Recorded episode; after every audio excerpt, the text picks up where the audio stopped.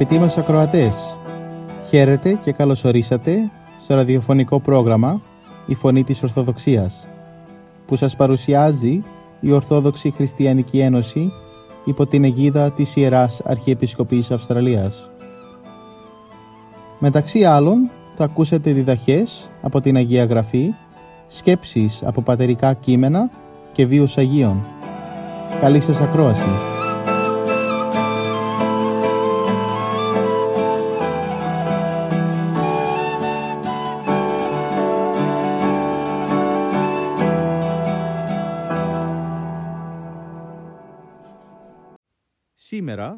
Μας μιλήσει ο καθηγητής Μιχαήλ Αντωνιάδης για το σημερινό Ευαγγελικό Ανάγνωσμα με θέμα «Η αγάπη προς τους εχθρούς» του Καταλουκάν Ευαγγελίου, κεφάλαιο 6, στίχη 31 έως 36. Η πιο μεγάλη χριστιανική αρετή, αλλά και το πιο συγκλονιστικό συνέστημα στη ζωή του ανθρώπου είναι η αγάπη. Ο Ιησούς μας λέει Εάν αγαπάτε με, τα σεντολάστα σε εμάς στηρίσετε. Δηλαδή, εάν με αγαπάτε, θα ζείτε και θα υπακούετε στις εντολές μου. Ο Ευαγγελιστής Ιωάννης μας συμβουλεύει ας αγαπούμε ένας τον άλλον, διότι η αγάπη πηγάζει από το Θεό.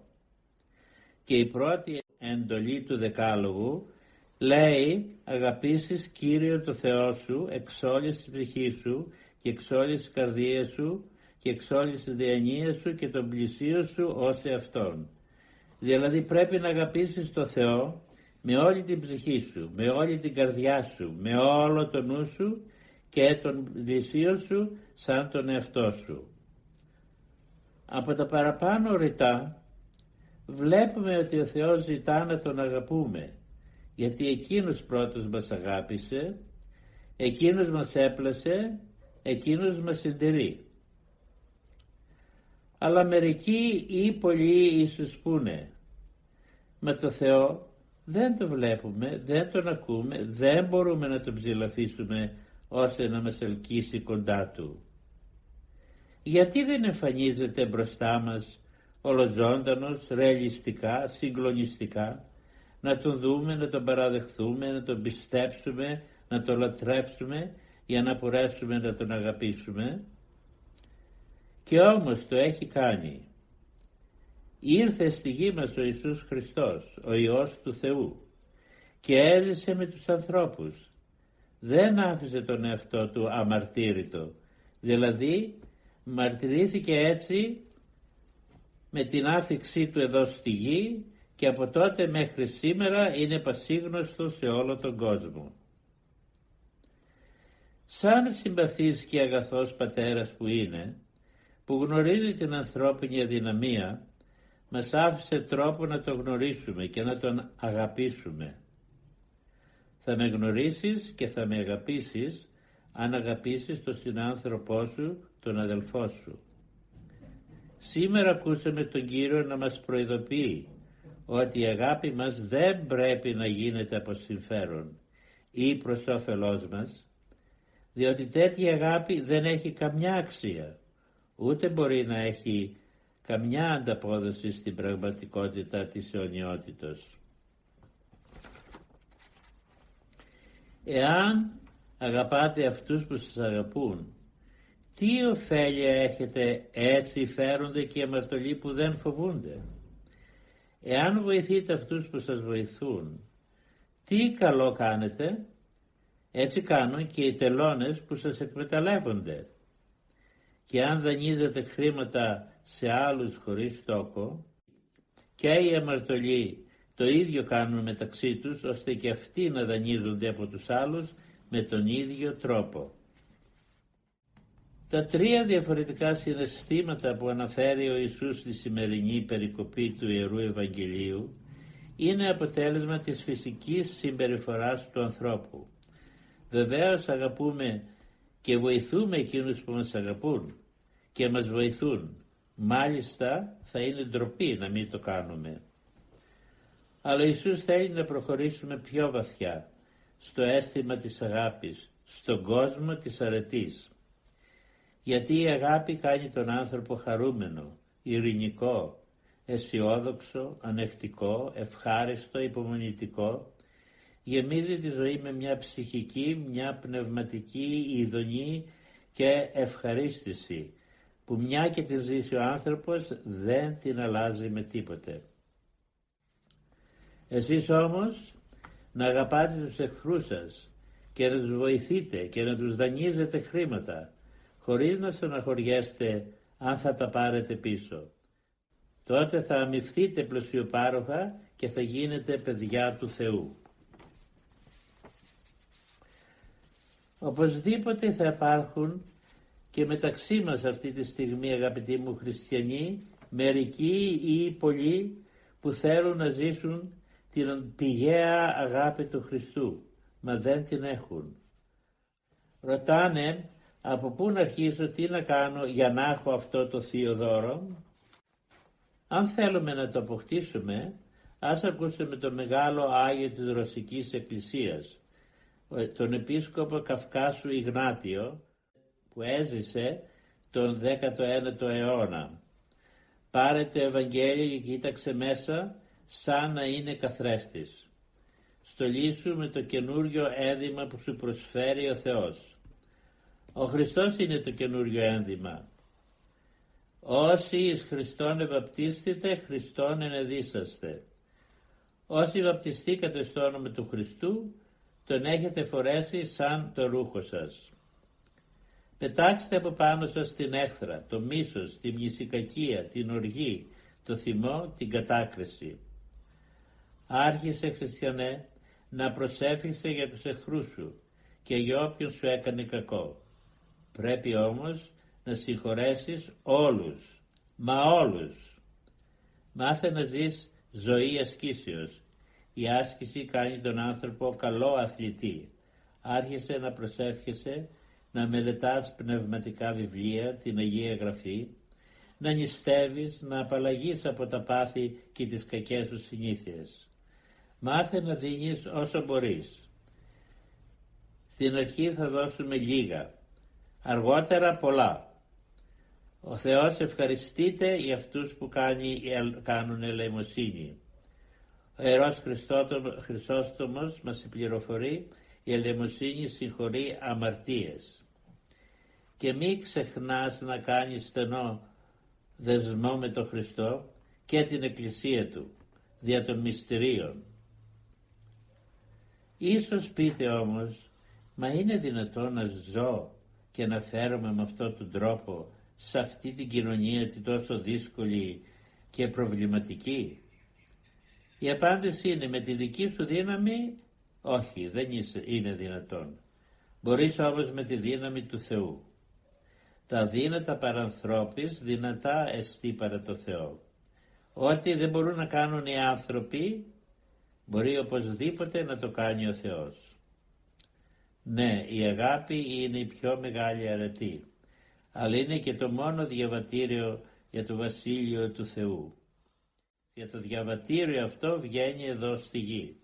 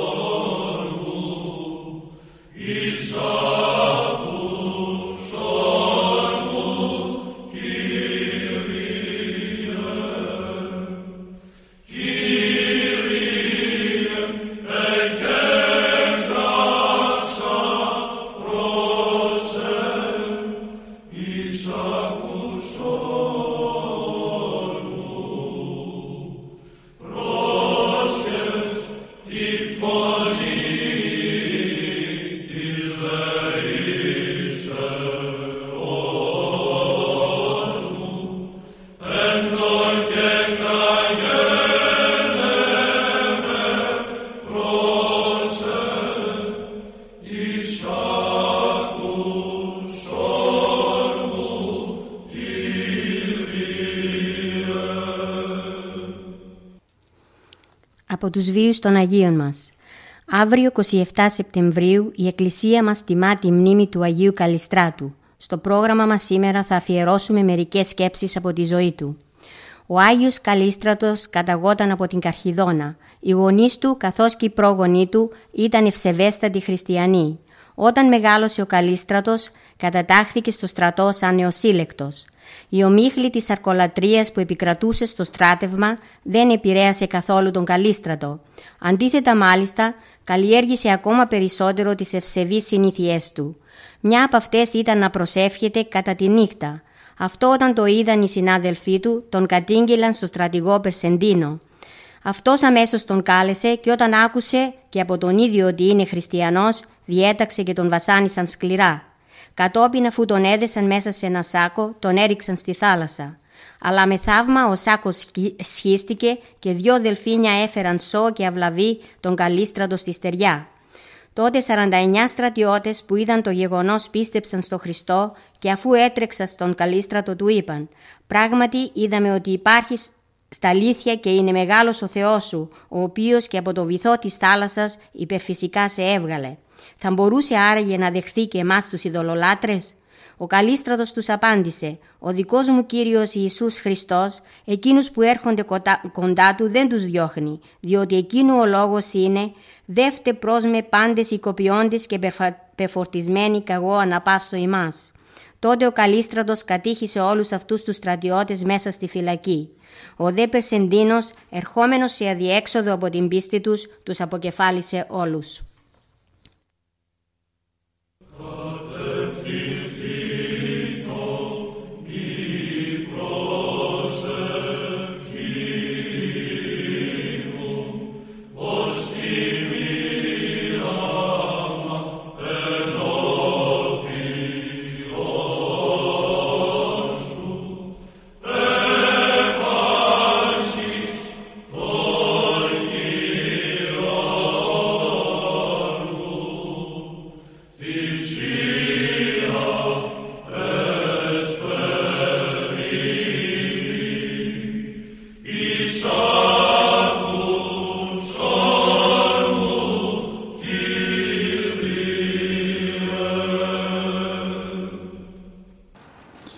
Από τους βίους των Αγίων. Την 1η Οκτωβρίου η Εκκλησία μας τιμά την μνήμη του Οσίου Ρωμανού του Μελωδού. Στο πρόγραμμά μας σήμερα θα αφαιρώσουμε μερικές σκέψεις από τη ζωή του. Ο Γερμανός Κρουμβάχερ πλέκει άξιο το εγκόμιο του Ρωμανού. Η κριτική λέει ανακήρυξε τον Ρωμανό σαν τον μεγαλύτερο ποιητή του Βυζαντινού αιώνα, αληθινό πίνδαρο αυτού κατήχε ανεξάντλητο πλούτο ιδεών, ανυπέρβλητη πλαστικότητα φράσεως, μεστή και δυνατή γλώσσα, θησαυρό αρμονίας ποικίλων και καλλιτεχνικών ρυθμών. Δυστυχώς, οι βιογραφικές πληροφορίες για τον Ρωμανό είναι λιγοστές. Έζησε τον 6ο αιώνα μετά Χριστού, αιώνα επί βασιλέων Αναστασίου του πρώτου, και άλλοι λένε τον 8ο αιώνα επί Αναστασίου του δεύτερου. Στην αρχή ήταν διάκονος στην εκκλησία της Βηρητού. Από εκεί πήγε στην Κωνσταντινούπολη, όπου διέμενε στα κελιά του ναού της Θεοτόκου, που έκτισε κάποιος ευσεβής χριστιανός ονόματι Κύρος. Σύμφωνα με κάποια διήγηση, ο Ρωμανός είχε μέτρια μόρφωση και το ποιητικό του τάλαντο ήταν άγνωστο ακόμα και σε αυτόν τον ίδιο. Παρακολουθούσε όμως τακτικά τις κατανυχτικές ολονυχτίες στο ναό της Παναγίας των Βλαχερνών.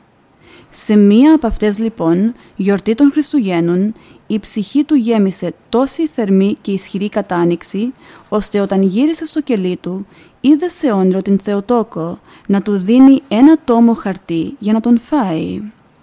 Ο Ρωμανός ξύπνησε και γεμάτος θεία έπνευση συνέθεσε την αθάνατη οδή στη γέννηση του Χριστού. Η Παρθένος σήμερον των υπερούσιων τίκτη. Από τη στιγμή εκείνη η ποιητική αυτή επιφύτηση παρέμεινε διαρκής και πλούσια στη φαντασία και την καρδιά του Ρωμανού, που αναδείχτηκε ο γονιμότερος και εξοχότερος των μελωδών της Εκκλησίας. Εξάγαγε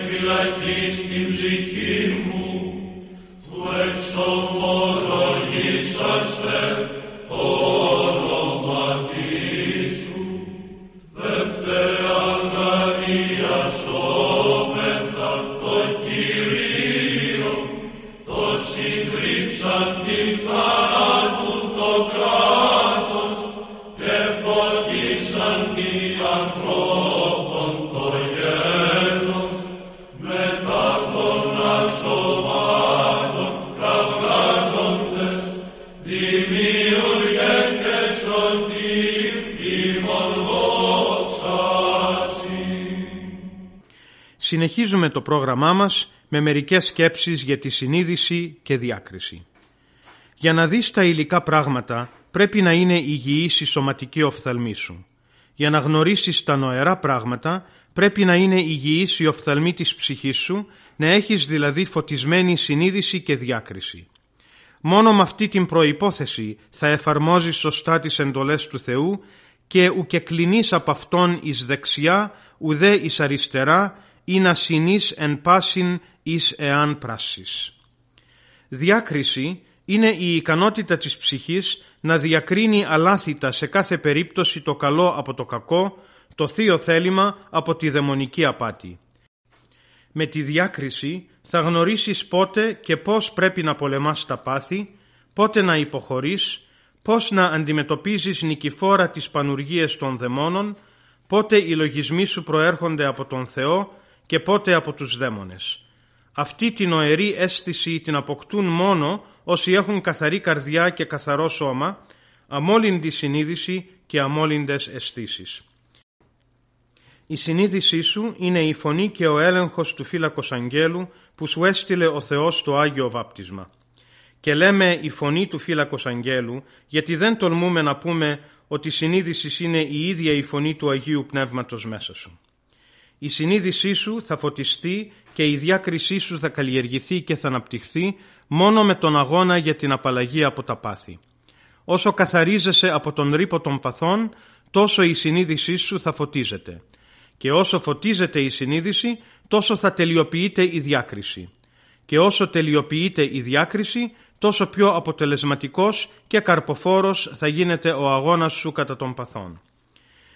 Για να τα κατορθώσεις όμως αυτά, γύμνωσε το νου σου από το δικό σου θέλημα και τη δική σου γνώμη και κατάφευγε στον Κύριο για να σου δίνει τις λύσεις σε κάθε περίσταση, όπως κατέφευγε ο προφήτης οικετεύοντας «Γνώρισόν μη, Κύριε, οδόν εν πορεύσομαι. Δίδαξόν με του ποιήν το θέλημά σου, ότι εσύ ή ο Θεός μου». Η φωνή της συνείδησης είναι η φωνή του Θεού και φωνή του Θεού δεν είναι άλλη από τη φωνή των Θείων Γραφών, τη φωνή των Αγίων, τη φωνή της Εκκλησίας και τη φωνή του Πνευματικού Σου. Ο Θεός έδωσε στον άνθρωπο τον νου και τον όρισε βασιλιά και επίσκοπο των παθών και των επιθυμιών για να επιβάλλεται σε αυτά με σύνεση και διάκριση. Γι' αυτό υπάκουε πάντα στον έλογο νου και όχι στα άλογα σαρκικά πάθη. Αν δεν υπακούς το νου είσαι τυφλός τυφλή είναι και η σάρκα. Αν θέλεις εσωτερική γαλήνη και ψυχική υγεία στη γη, αν θέλεις και την αιώνια μακαριότητα στον ουρανό, τότε κυβέρνησε τα πάθη σου, κάνοντας υπακοή στη φωνή της συνείδησής σου. Αν σε κυβερνούν τα πάθη, δεν θα απολαύσεις παραβάρος, πικρία, έλεγχο της συνείδησης στη ζωή αυτή και αιώνια κόλαση στην άλλη. Ασχολήσου με τα έργα του Θεού, με την καλλιέργεια της ψυχής σου, με την απόκτηση των αρετών που θα σου χαρίσουν τα άφθαρτα αγαθά. Η σάρκα γρήγορα θα φθαρεί, η επιθυμία θα μαραθεί, μόνο η ψυχή θα ζήσει αιώνια.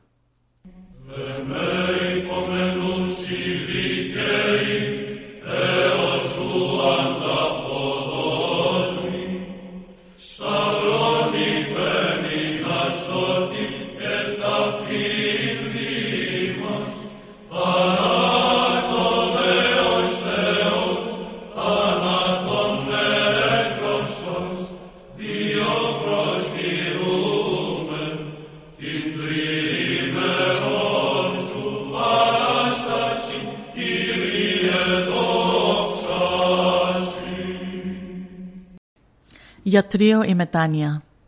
Γιατρίο είναι η μετάνοια. Γιατρίο που θεραπεύει από την αμαρτία. Είναι δώρο ουράνιο, δύναμη θαυμαστή.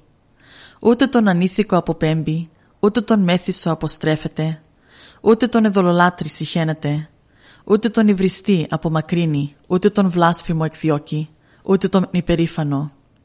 Όλους τους δέχεται και τους μεταβάλλει. Είναι χωνευτήρη η μετάνοια, μέσα στο οποίο καίγεται η αμαρτία. Εάν ο Θεός ετιμωρούσε τους ανθρώπους ευθύς μόλις αμαρτάνουν και δεν τους έδινε καιρό μετανοίας, ο κόσμος όλος θα καταστρέφεται και θα εχάνεται τελείως. Αν ήταν ταχύς ο Θεός τον ατιμωρεί, δεν θα κέρδιζε τον Παύλο η Εκκλησία, ένα τόσο μεγάλο και σπουδαίο άνθρωπο. Αλλά ο Θεός ενσυχωρούσε τον Παύλο όταν ευλασφημούσε, για να τον δείξει κατόπιν μετανοούντα. Η μακροθυμία του Θεού μετάλαβε τον διώκτη σε κήρυκα του Ευαγγελίου.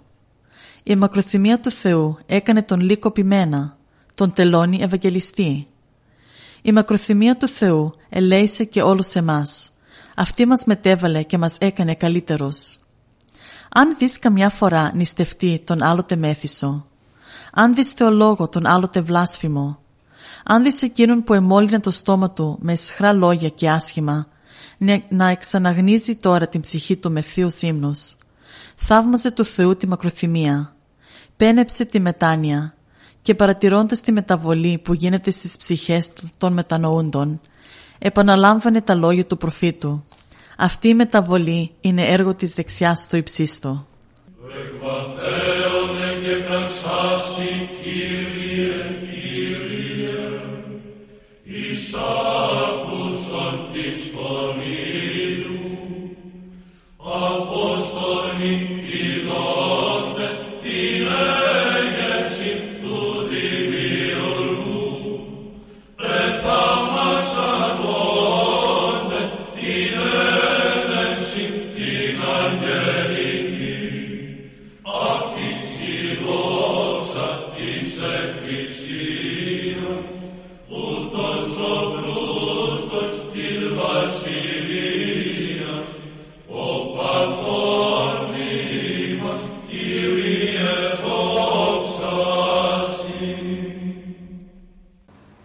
Από τους βίους των Αγίων.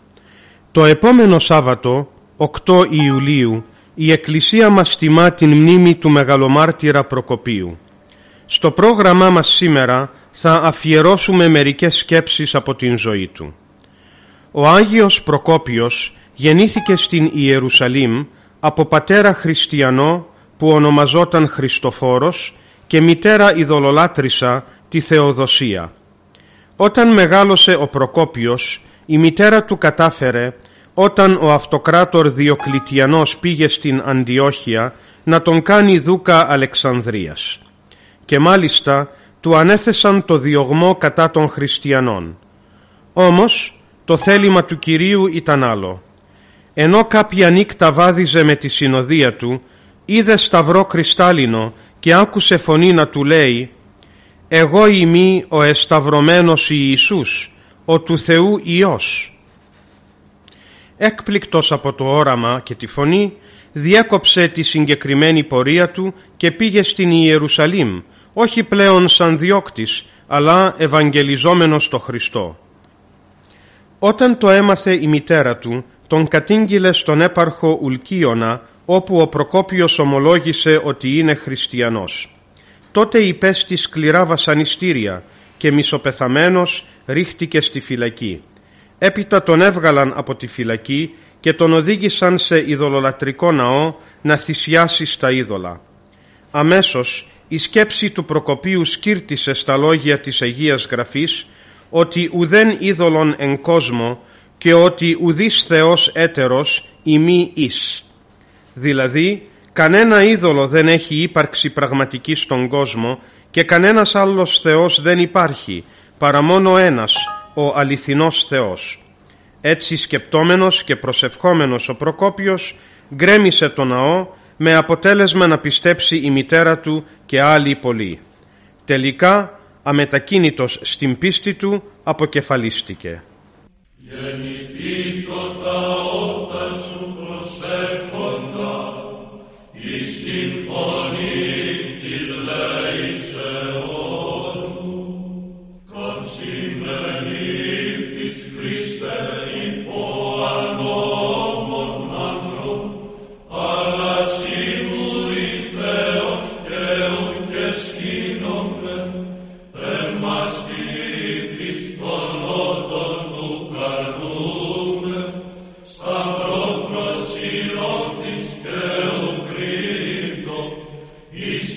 Amen.